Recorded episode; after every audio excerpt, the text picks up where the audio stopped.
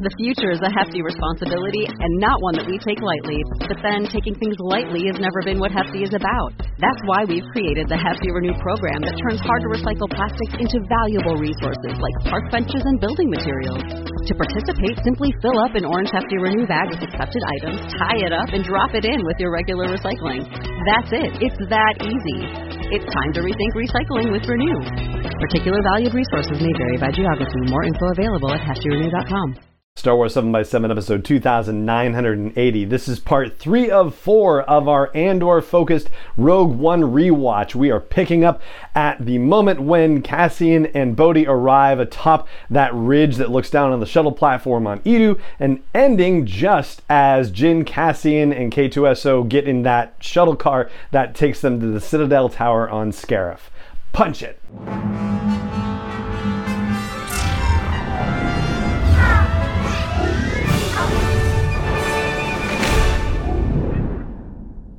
Hey, Rebel Rouser. I'm Allen Voivod, and this is Star Wars 7 by 7 your daily dose of Star Wars joy. And thank you so much for joining me for it. So, quick reminder as I've been doing over these last few episodes, I have yet another tweet. So, we have five proposed questions for a potential Mark Hamill interview out there on Twitter, and everything that you can do to share, like, retweet this to help get his attention and help convince him to join me for a conversation, and that it's something I can share with you on a 3000th episode of the podcast. I would greatly appreciate your help. Thank you so much for everything you've done so far. Keep it up, and let's cross our fingers and hope we can move the needle on this. All right, let's talk Rogue One. So, right from the start of this section of the movie, we see Cassian decide not to take the shot and assassinate Galen Erso. And as we discussed on yesterday's episode, Diego Luna gives us cues during the scenes where they're flying to Eadu, where if you look at it closer, like we're doing here, you can see the doubt building in him over this. And this mission has really had kind of a domino effect on Cassian's whole worldview. I mean, when we met him on the Ring of Kafrene, he was absolutely ruthless, right? Like killing an informant so that he could make good his escape and not have anybody give out information about him, give out information about what they discovered, and you could argue that shooting one of Saw Gerrera's folks to save Jyn was equally ruthless, but it also demonstrates a bit of an investment in Jyn. and you know, I guess he needed her at that point to be able to get in with Saw, but after that, she's kind of expendable potentially as far as he could be concerned, and yet he does not treat her that way, especially when we find out that Alliance forces are on site and he's yelling about Jyn being on the platform and saying, Jyn, no, and then going to rescue her. That's not stuff that he necessarily had to do, and he's shown us that he has a previous history of doing things that are not necessarily that altruistic at least within the context of a mission. So something is cracked for Cassian at this point. Not only has he saved Jyn, he has now essentially saved Galen, and now he's invested in saving the both of them.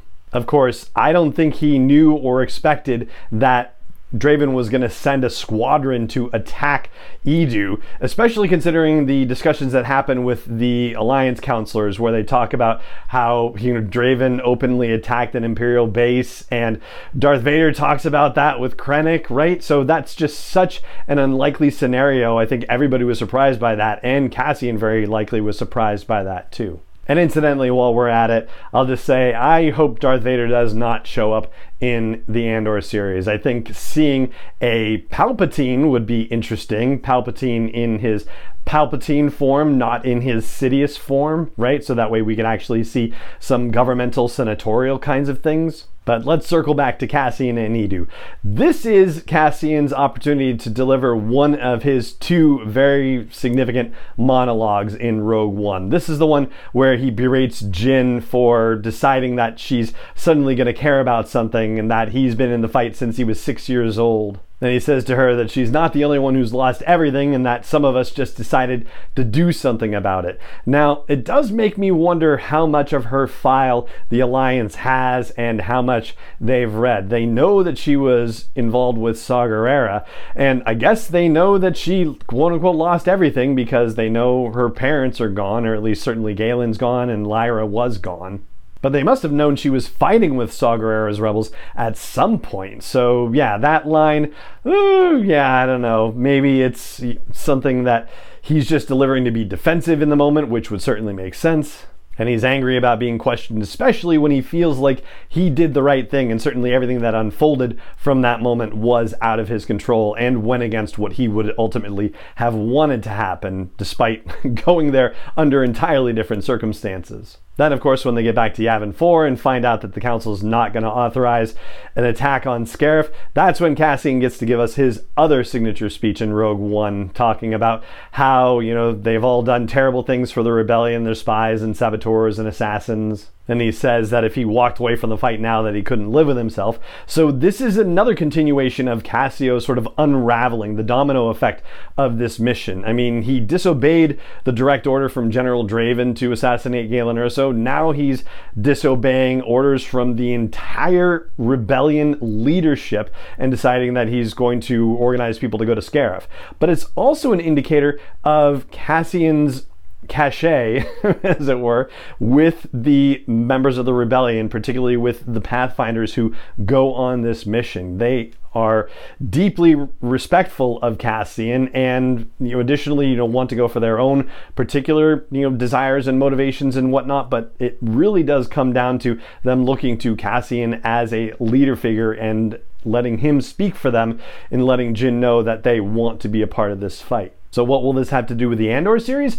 Well, we're going to see him put into increasingly difficult situations and watch him make increasingly ruthless decisions in order to get to the point where we see him in Rogue One. And we're also probably going to get to see him working not just on his own and not just with K2SO, but alongside other rebels as well, and developing the trust that he clearly has amongst the rest of these Pathfinders that go on the mission with them. And I love the moment at the end of this where Jyn says, I'm not used to people sticking around when things go bad, and Cassian says, Welcome home. I mean, she's been without a home for so long, and yet this is very much who she is and who she wants to be, and she probably would have been fighting with the rebellion if it weren't for her getting pulled into Saw's particular version of the rebellion. And Cassian's respect for her is such that when they are arriving at Scarif and going through the shield gate, heading toward the landing pad, he gives her the first shot at talking to the Pathfinders there, gives her the opportunity to give the rousing, inspirational speech. He could have come down there because he has the relationship with these people and done it himself, but he defers to her, and I thought that was also particularly awesome.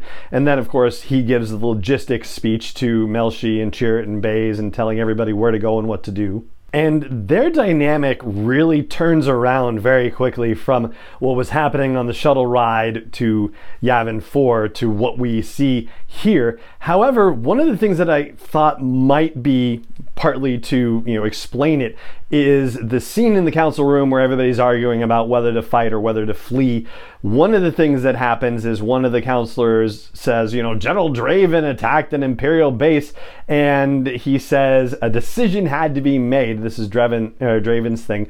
And Jyn Erso is there for this exchange, and it made me wonder whether she had a moment to realize, okay, maybe it wasn't Cassian's decision to send a squad there to bomb everybody. Maybe he's just part of this, you know, whole machine. And maybe that's something that she could understand, having been a part of Saw partisans, considering the things that he authorized and wanted people to do, and she ultimately couldn't go anywhere near as far as he wanted her to go. And so ultimately, that kind of makes Cassian and Jyn very similar in some regards. Although I will say Cassian has certainly demonstrated, I think this is the word I'm going to keep leaning on, a ruthlessness that maybe Jyn, you know, won't necessarily consider or wouldn't have considered in his place, but it seems like it's something that's key to Cassian's character, and I think we're going to see that developed over the course of the Andor series. And the last thing I'll note is that even in spite of the council deciding that war is not the answer. Mon Mothma is still a realist, and she's at the point where she privately confides to Bail Organa that,